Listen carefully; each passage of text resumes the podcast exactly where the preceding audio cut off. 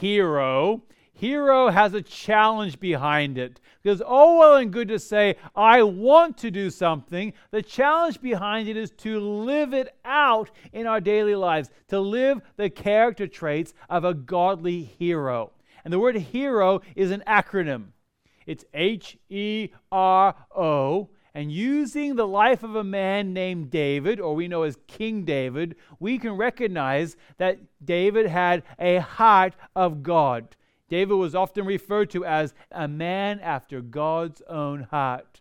And David certainly needed that in his life, and it shaped and molded who he was. And with that, we can see it grow and develop because David did not have an easy life.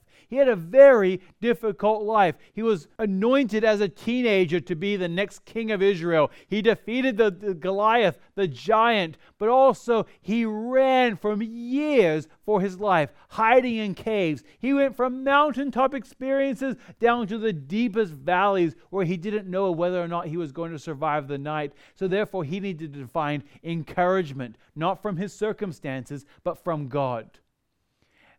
We also recognize in David's life he was by no means a perfect man. He committed some serious sins.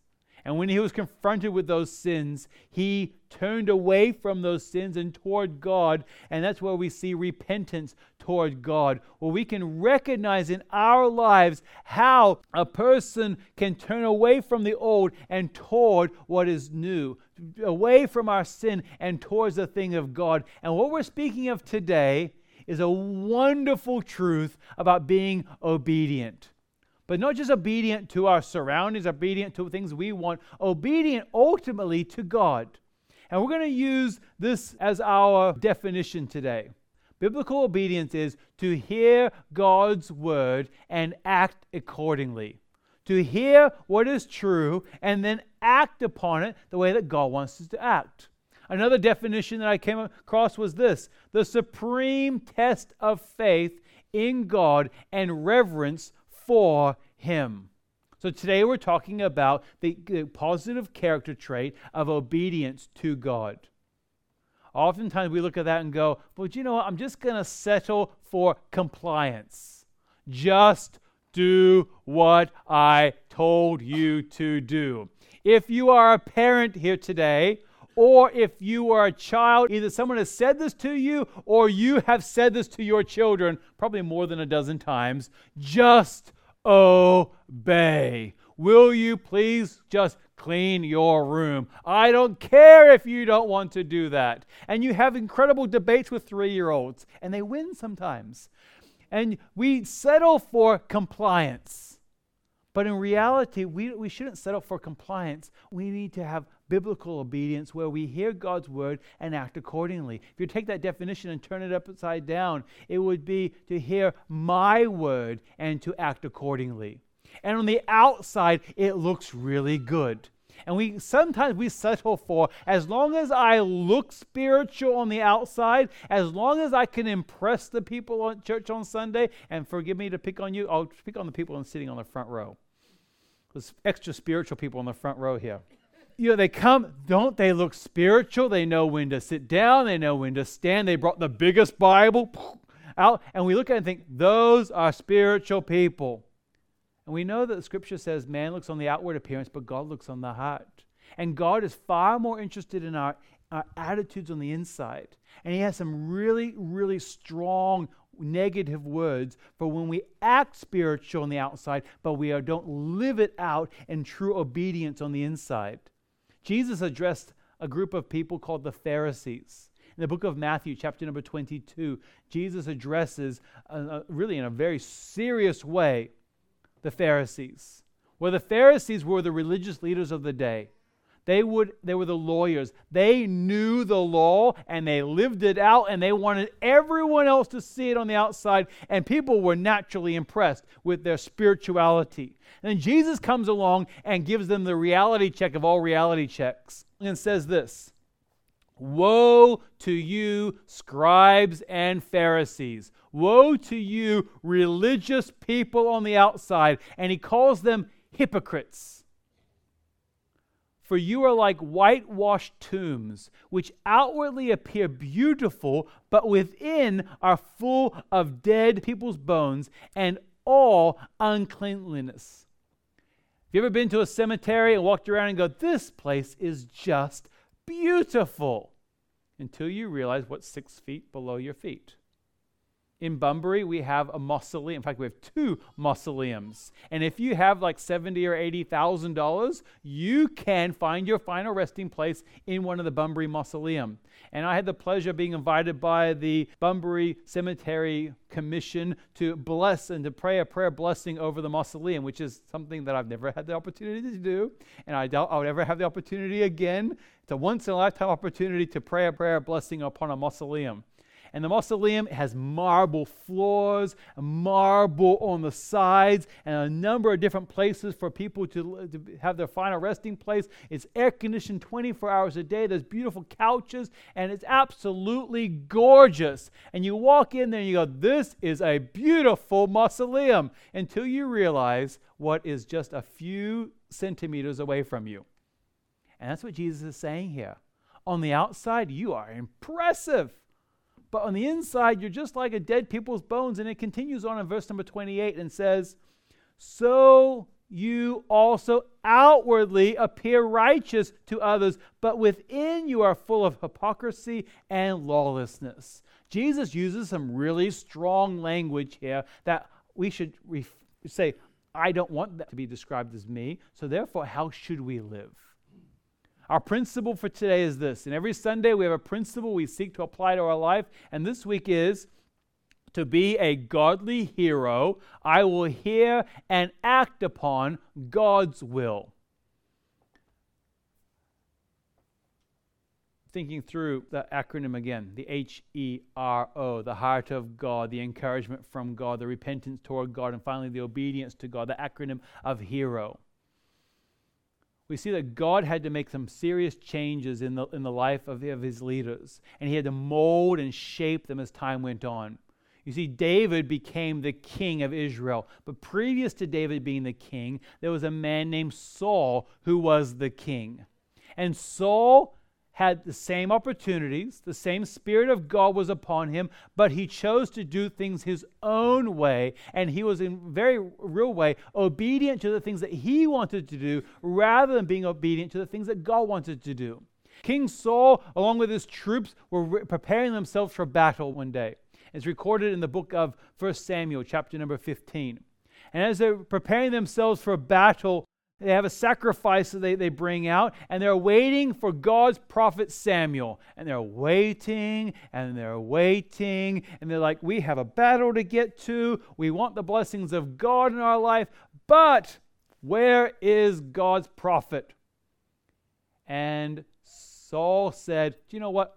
I'll do the sacrifice this time. I'll take that upon myself. So, in other words, he was doing a really good spiritual thing, but it wasn't what God had called him to do. So typically, as soon as you do something wrong, that's when you get caught. The one time you speed the entire trip, that's when you get caught. The one time that you do wrong, and that's what we find with Saul, but he did it again and again and again and again. And as soon as he had performed the sacrifice and he go, okay, now it's time to go to battle, there comes Samuel the prophet. And Samuel charges Saul with a very serious charge. And he says this in verse number 22 To obey is better than sacrifice. To do what God has called us to do as individuals, also as a local church, and as a nation is far better than looking very spiritual on the outside. God is far more interested in our heart and our attitude than our actions. So, with that, I'm going to give you a summary of the book of Second Samuel. If you have your Bibles, you can turn to Second Samuel chapter number 7, and we'll be there in a few minutes' time. But Second Samuel has a parallel book of the Bible. You ever heard of the book of Chronicles? First Chronicles and Second Samuel are line up, and they tell the same accounts, sometimes word for word, as they go along. In Second Samuel, that begins with the death of the previous king, King Saul. And there's a time of mourning, there's a time of grief. Then goes on into the next chapters. You see that David, now anointed as the next king of Judah, but not the whole king of Israel, just the tribe of Judah. And there's another man who's a son of Saul who was set up as the king of Israel. You read through the book of 2 Samuel, there is intrigue, there is espionage, there is murder. It's by no means G rated in the way that the, the battles go forward. And finally, David is anointed the king of both nations. And he wants to unite the nations together. And he brings in God's Ark of the Covenant, which, re, which should have been in the tabernacle in the Holy of Holies but had been out and away from Israel for 70 years. And now they're bringing it in. They have some mistakes and they fix those mistakes and they repent of that and they, they're bringing it into Jerusalem for the first time in 70 years. David is on a spiritual high. He is celebrating. If, you ever, if you're familiar with David and you've ever heard of it referred to as David danced before the Lord, that's from this passage right here. And as he's dancing before the Lord, he's celebrating what God has done. He's on a spiritual high. And then through that period of time, an idea comes to his mind. And outwardly, it seems like a really good idea. The idea was he wants to build God a temple. He sits back and looks at his own house and he goes, I have a really nice house. I think I'm going to build God a nice house like my house because that's just a good idea. And outwardly speaking, that sounds like an excellent idea. I think all of us would agree we should build God a house. But that's where we have and really our theme for the entire day. Go back to our principle again. To be a godly hero, I will hear and act upon God's will, not my will. And we, this morning we have four different points that we're going to walk through and they all begin with G and P, which I'm quite proud of myself for that. And the G and the P, the grand plan, God's promise, we have a grateful prayer, and finally a generational preparation. And you notice underneath each of them is a statement. The statement of I, and then I will, you are, and then finally you must. And these are various statements that we're going to look at as far as attitudes go. So let's begin with that first point this morning. The first point is grand plans, and it begins with some I statements. David had some big plans. Can you all relate to that? Can you relate to the fact that you have some big plans in your life? It doesn't matter what stage of life you're in. Maybe you're in high school and you have some grand plans. People are beginning to ask you, What are you going to do when you graduate? Which is one of the most hard questions when you don't know. What are your plans for the future? And so typically, as soon as you get out of uni, people ask you, now what are your plans for the future? What job are you going to get? It's as soon as you begin dating, people ask you, so when are you going to get married? And as soon as you get married, people are going to begin to ask you, when are you going to have babies? And as soon as you have begin to have babies, they're going to ask you, when are you going to stop having babies? and all these various things of next stage of life as you go along. When are you going to buy a house? When are you going to do this? And there's all these plans that that we have that are good things, but we must filter them through what is the will of God. David had a really good plan from the outside. In 2 Samuel chapter number 7, we're going to read the first three verses. And he had a great idea. Let's read those verses. Now, when the king lived in his house and the Lord had given him rest from all his surrounding enemies, the king said to Nathan the prophet, See how I dwell in a house of cedar, but the ark of God dwells in a tent. And Nathan said to the king, Go and do that all that is in your heart, for the Lord is with you. He had an idea. We all have ideas at various times. How do we know and filter it through what is God's will? So David has an idea. I want to build God a temple. I want to build him a house so we can worship God. He just came from a wonderful experience of God, worshiping God, and he says, I want to experience that all the time. I want to build God a house. And Nathan, the prophet of God, who was a godly man, said, That's an excellent idea. And then they leave, and then verse number four comes along. Continue reading. We have a reality check given to us by God.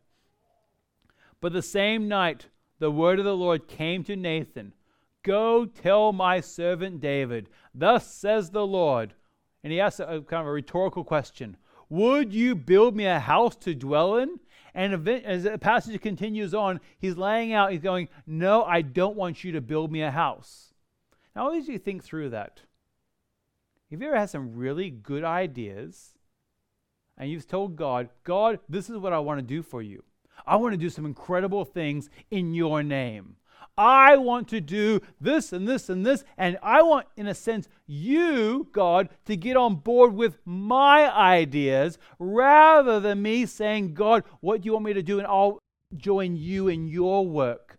Both of them from the outside look very spiritual, but have very different attitudes and very different outcomes. David here, I think, was very sincere in what he wanted to do.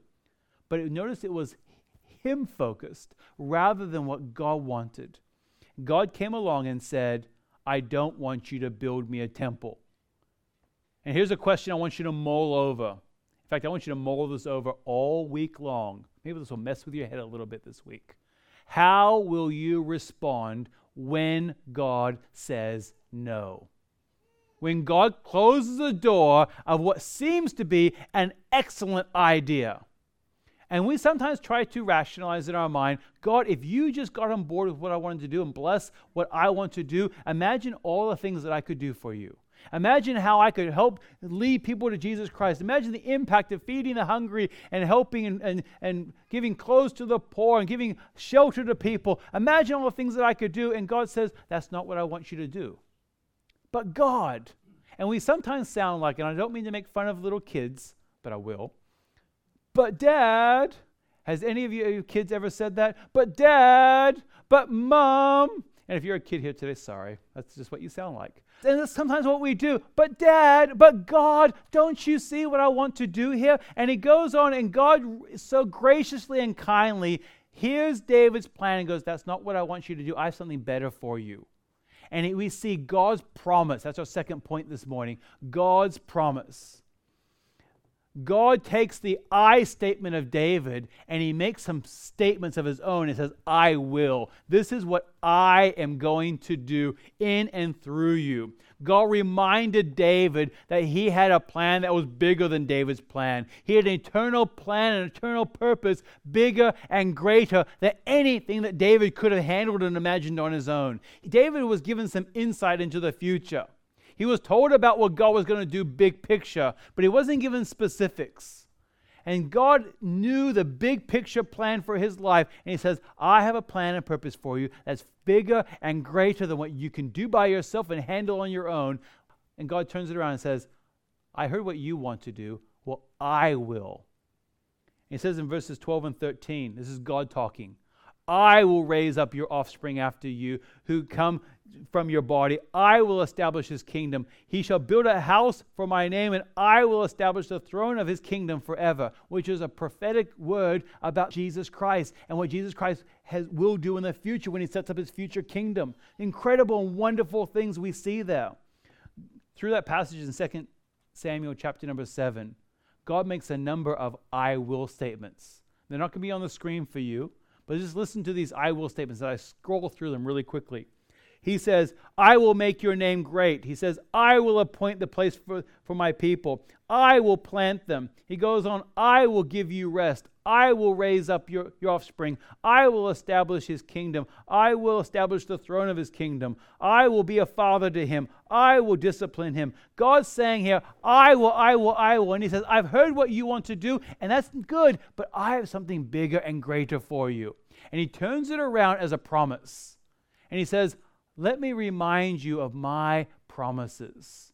Sometimes when we refer to God, we go, God, but God, I really want to do these things for you. We need to stop and say, God, what's the truth?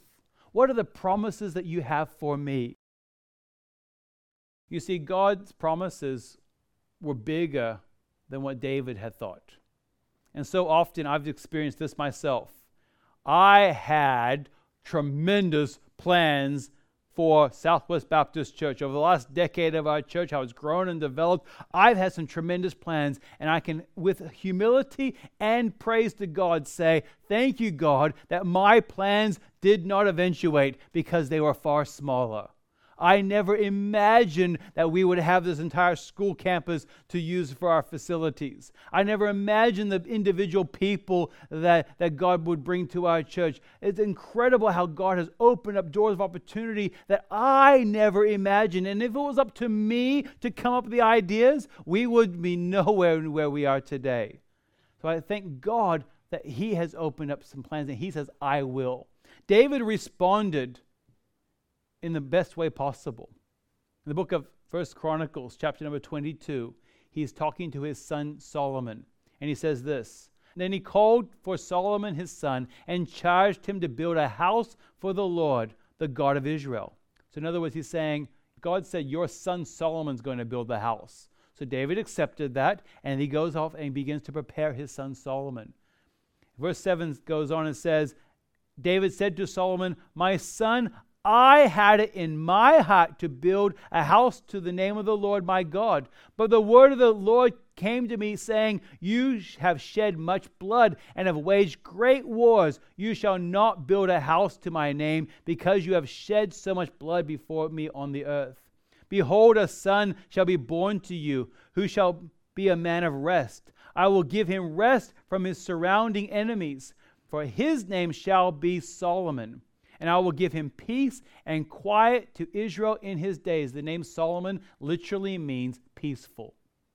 He goes on and says, And he shall build a house for my name. He shall be my son, and I will be his father. And I will establish his royal throne in Israel forever. God takes David's I statement and says, Well, here's what I will do, with an I will statement. When God says no, it's often hard to, to accept.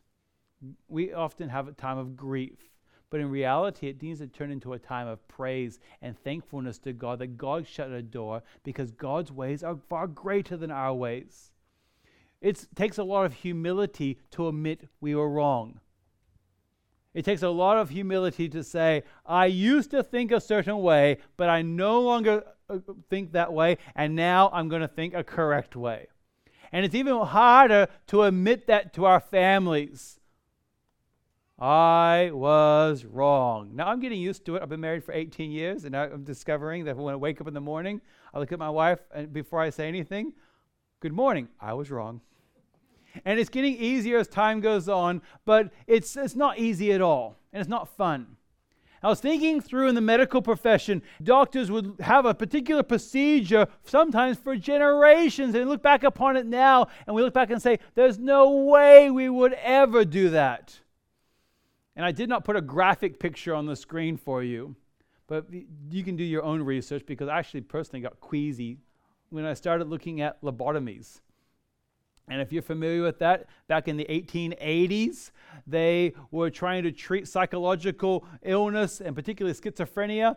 Some doctor came up with the idea that if you take a pick, like a, small, a large metal pick, and you go in the eye socket straight up into the brain, you can mess with the brain a little bit and pull it out, and you can somehow cure the schizophrenia. And they did that from the 1880s the last person was in 1967. She actually passed away from the procedure. And many, many people died, and many people were institutionalized afterwards because you can't really go in and stick a pick in someone's brain and mess with it and expect them to be okay. And we look back upon that and go, what were they thinking? Why would they ever do that? And people in clear conscience, where that was the way that they always did it. And you imagine going through your entire medical profession, because that's far longer than people's careers, and that was the way that you always thought things, and then you're coming along and going, we're not going to do that anymore. That's not the correct procedure. They had to humbly say, I was wrong. I'm going to go the correct way now. And we laugh at that sort of thing. Granted, I don't laugh at lobotomies, it's gross. But you think about how people change their mind, and we have to personalize that. What's God done in your life where He's closed the door and you've had to come up and say, you know what, I'm going to go a different direction now? And we can thank God for that. And that's exactly how David responded. We see some grand plans, we see God's promise. We also can see the third point is a grateful prayer. David responded not in pouting. He wasn't angry at God for shutting the door. He actually turns it around and goes, God, thank you so much First of all, for speaking to him. Secondly, for having a plan and purpose for his life. But we also see that he can understand God, you protected me from going down a path that was not your will. We see in verse number 18 Then King David went and sat before the Lord, and he said, Who am I, O Lord, and what is my house that you have brought me thus far? And then he turns it around, and David, rather than saying I statements, he begins to worship God by using some you statements. If you look through that passage, in verses 19 through the end of the chapter, you can see a number of you statements. I'm just going to read through them, they won't be on the screen. David says, You, talking about God, have spoken. You know your servant, your promise your own heart. You brought about this all this greatness. You are great. There is none like you. There is no God beside you. You redeemed for yourself. You established for yourself. You became their God. You have spoken. Your name will be magnified. You are God. Your words are true. You have promised. You look through that and you go, he totally changed his attitude. His attitude was, here's what I want to do for God. And God says no. And God reminds him of, the, of, what is true. And David responded in the way that you and I should respond. He turns around and goes, God, you're the one that's in control. And now his focus no longer is on what he wants to do. It's his focus now is what God wants to do through him. And that's where the true power lies. We as a local church, but also break that down into individual families. As a husband and as a father, I have a responsibility. And turn that around on you as parents and as church members and as, as community members, as people that know Jesus Christ as a Savior, we have a tremendous responsibility. But the responsibility doesn't just end with us, we have to think beyond that. And that's our fourth point it's generational preparation. And he begins with a statement the statement that David uses, we find in 1 Chronicles chapter number 22. Remember, I said earlier it's a parallel passage to 1 Samuel? And he's addressing his son Solomon and he's preparing him for what he was going to do in the future. At this time, Solomon is not king. He's a young man. He's being prepared and molded and shaped. And there's a particular statement that, that David uses. He says, To these you must add. And what David is saying here is, I'm doing my part. I'm following God. I'm going to be the father that you need me to be. I'm going to be the leader that you need me to be. But you've got to do your part too. And this is where, as a parent, it actually is really scary.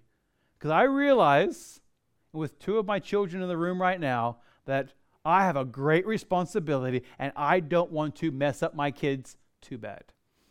I mean, they're a Nelson, they're going to have some scars just being a family of the Nelsons. As a husband and a father, we have a great responsibility for the next generation. As mothers, you have a great responsibility with the next generation. That's exactly what we see with David. He's talking to his son Solomon in Second Chronicles chapter number 22, verse number 11, and he says, Now, my son, the Lord be with you, so that you may succeed in building the house of the Lord your God which he had spoken concerning you. God had taken the ability for David to build the temple and he says, Your son Solomon is going to build the temple. Your son is the one I'm going to work through. But he gave David permission to begin to prepare for those things. And that's exactly what we're seeing in this passage. It goes on in verse number 14. Now, with great pains, I have provided for the house of the Lord. And he says, 100,000 talents of gold now, I did some math on Friday. One talent is equal to 32 kilos. 32,000 kilos of gold. One kilo of gold as of Friday, because the market fluctuates, is worth $82,000. So, doing some quick math there and rounding, rounding a few things, we see uh, $278 billion worth of gold has been set aside. An incredible wealth in today's money. If you need something to um, rationalize that with, it's like, uh, like 130 Optus stadiums. being built. Incredible amount of wealth that David had put aside. And he goes on and he says, a million talents of silver. Now, a, a, one kilo of silver in today's money is worth a thousand dollars. And he goes on and says, and bronze and iron beyond weighing, for there is so much of it. And he goes on and says, timber and stone too I have provided. And then he says, like the statement we said earlier, to these you must add. David says, I've done my part. I have prepared and put aside an incredible wealth, but you've got to do your part too. As a husband and as a father and as a pastor, I have a responsibility to instill what we find in the truth of the Word of God to my children also, but they've got to take it and accept it for themselves so they can add to it as well. The same thing for you. You know what you know about the Word of God as you're growing and developing. We also have the responsibility to impart that to the next generation so they can add to it as well. It goes on and he says, You have an abundance of workmen stonecutters, masons, carpenters, all the kinds of craftsmen without number, skilled and working, gold, silver, and bronze and iron. And look at that. He began to in, prepare the next generation. But you don't just wake up one day and go, okay, I'm a master craftsman today. It takes year upon year upon year. So I believe at this time, David would have started using modern language. He would have started a lot of technical colleges, a lot of TAFEs. A lot of people would begin to work through and become stonemasons, and they would become people that worked with gold and silver and iron. They would start off with a whole bunch of people sweeping the floors in the first year of apprenticeship, and they worked their way through, and eventually they became masters, and they were developing and preparing so that when they were ready to start building the temple, they already had tens of thousands of people prepared, and ready to build the temple. But it didn't start the day they started building the temple, it started a generation earlier. This obedience was something bigger than what David could have done at the immediate time. God saw the big picture. And he gives the challenge to his son Solomon. And he says, Arise and work, the Lord be with you. We have a huge responsibility as it says there in verse number 14, to these you must add. As we consider our own personal obedience, which is very important, your relationship between you and God must be God, what do you want me to do? Much like our principle is, it's to be a godly hero, we want to hear and act upon God's will. I want to hear God's will. I want to act upon it but also want to make sure that I can instill it to the next generation. Nothing would personally thrill me more than to see Southwest Baptist Church and the people within it and the children within it being the leaders of our church. Bigger and greater and greater impact than anything we could possibly think of today. But it begins with what we are obedient with today. And our greatest example of obedience is not your pastor, it is not your family, it is Jesus Christ. And we find in the book of Philippians, chapter number 2, that Jesus Christ is our example, but he's more than our example, he's our Savior. What we're going to do, I'm going to read some scripture, and then we're going to have a word of prayer together, and then we have a, time of be just quiet for a minute or two. And in that time is a time to let God speak to you and reflect upon your obedience? Is there an area in your life that God's prompting you right now? And I've specifically been very general in what I've spoken of today in regards to obedience because I want God to speak to you, not to me to influence you. And as God prompts your heart, spend some time in prayer. Maybe He's brought, brought an individual to your mind at an opportunity, something He's opening a door or possibly closing a door. But don't let this moment go past and be gone before you let God speak to you. Let's read the scripture. This is the goal. Do nothing from selfish ambition or conceit, but in humility count others more significant than yourselves.